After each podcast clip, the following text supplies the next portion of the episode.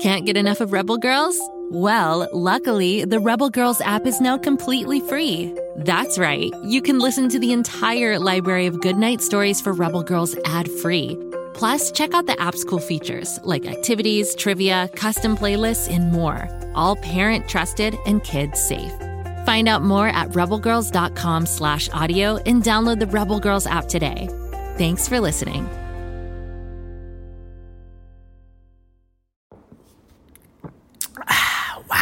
This egg cream is delicious. I wish the chocolate syrup inside wasn't so expensive. If you'd like to save some shekels and have some fun at the same time, make sure you tune into King of the Egg Cream, available wherever you get your podcasts. What to build? What to build? Oh, come on, Lucy. Wow, you're a builder. You're a maker. You're a. I got it! Tool call. Hammer. Hammer. Wrench. Wrench! Drill. Drill! Great job, Kapow. Great job, Kapow! Oh, no, wait, that's me. Great job, Lucy Wow! Oh, brother. Now all we have to do is turn this thing on.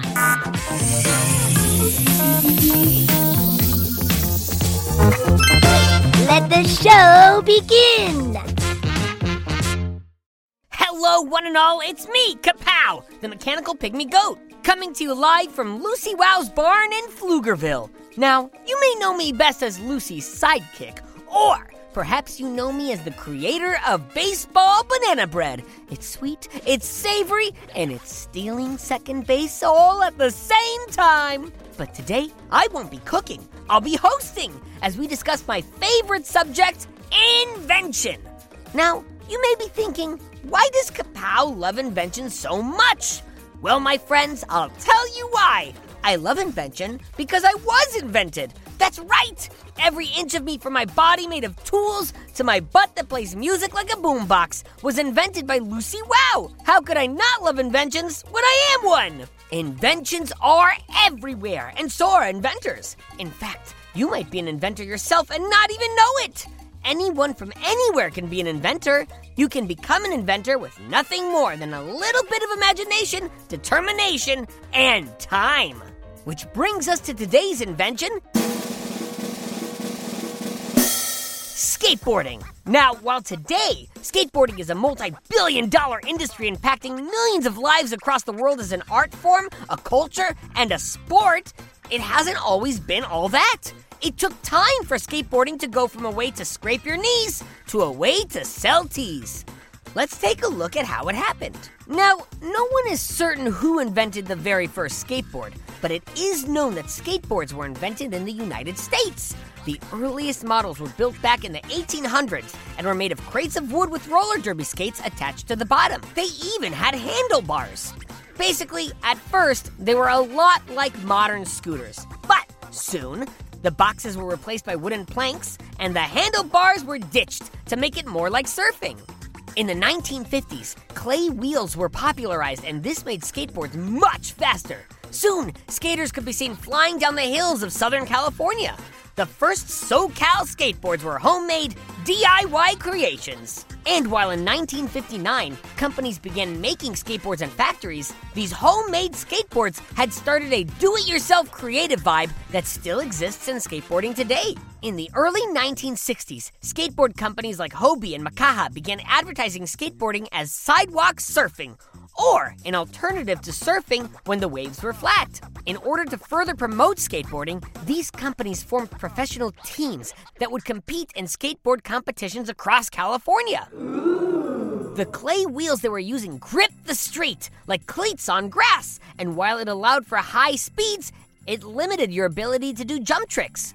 So, these skaters were more likely to do a handstand on their skateboard than do a kickflip. Because of these limitations, skateboarding's popularity ultimately crashed by 1965. Then, in 1973, a man named Frank Nasworthy introduced a type of plastic wheel to skateboarding that changed everything. The new wheel allowed for jumps and tricks that had never been seen before. Soon, the kicktail, uh, the race back end of the skateboard, was invented, and a new style of skateboarding was born. One that took place in the air. This new style wasn't just fun, it was photographed really well. Skateboarding magazines were suddenly filled with aerial tricks, and a new craze of skateboarding began to expand worldwide. It was during this time that SoCal suffered one of the worst droughts or lack of rainfall in modern history. In order to save water, people in SoCal were asked to drain their pools. All over LA and Orange County, there were empty concrete pools, and a group of surfers knew just what to do with them skate them like a wave. These pools were the first skate parks the world had ever seen. These pool skaters changed everything. It wasn't just their tricks. From their long hair to their rebellious behavior, they were unlike anything anyone had ever seen before. For them, skateboarding wasn't just a sport, it was an attitude. An attitude that spread through the sport like wildfire. In the 1980s, a few pioneers decided that the skate park wasn't big enough and so they took their talents, tricks, and attitude to the streets. There were new inventions like grinding or sliding the bottom of the surfboard along handrails or tables. These new tricks came out around the same time that handheld video cameras were becoming easily accessible. Suddenly, anyone could film themselves doing anything, and no one was doing anything cooler than street skaters. Punk rock music, SoCal fashion, and street skateboarding were combined in skate videos to bring the new rebellious skate culture to the world. Ah. As popular as skate culture had become, it was still counterculture, which means it was considered a little weird. But then came Tony Hawk and his 900, a trick that involved two and a half rotations in the air at the 1999 X Games. The trick was so amazing that it caught the attention of the whole world and made Tony Hawk a household name. Soon, the Tony Hawk Pro Skater video game was born. Skate culture was no longer counterculture, it was mainstream. Today, skateboarding can be seen everywhere, even in the Olympics. People from all backgrounds skate. There are even a few mechanical pygmy goats that skate. It's no exaggeration to say that the invention of the skateboard changed the world. All it took was a piece of wood, four wheels, some imagination, a little bit of time, and a whole lot of scraped knees. Well, folks, we've come to the end of another Kapow's Power of Invention podcast. Come back tomorrow when I'll be covering more inventors and inventions. And while you're waiting, you do realize there are just a slew of shows that take place in Pflugerville, right? It's true! There's Bobby Wonder, who's trying to protect Pflugerville from Mighty Mila, and Lucy Wow over in the Big Red Barn, inventing all sorts of cool stuff with her mechanical pygmy goat Kapow. Hey, that's me! Lucy goes big, and then she goes bigger! Oh, and if you like strange and spooky stories, you should check out R.L. Stine's Story Club. That's a real winner. I'm in the club, so I get to hear all the stories. And you can too! Keep on the lights, folks! Just search for Bobby Wonder, Lucy Wow, or R.L. Stine's Story Club, wherever you get your podcasts, and you'll find your way. And don't forget, Friday's listener mailbag. If you've got a question about the world of Go Kid Go shows, Pflugerville, or Lil Ol' Me, send it to kapow at gokidgo.com you might get your question read live on the show. It's very exciting. Have yourself an inventive day. Make something, build something, go big, and then go bigger. Until next time, this is Kapow signing off. Go, kid, go!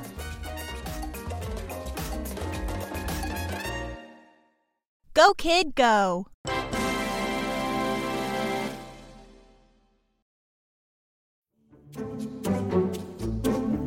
Do you like to laugh? Ah, who am I kidding? Who doesn't like to laugh? So, okay, if you love to laugh, you'll love Don't Break the Rules. It's a hilarious comedy improv podcast where the voice actors make up their lines on the spot and try to be the only actor who doesn't break the rules. These talented actors are great at coming up with silly scenes and stories when they follow the rules for the episode. And it gets even sillier when they accidentally break the rules. The stories are guided by suggestions from kids like you, and the episodes feature laughs, burps, and the occasional unicorn. So if you'd like to giggle and play along, be sure to listen to Don't Break the Rules wherever you listen to podcasts.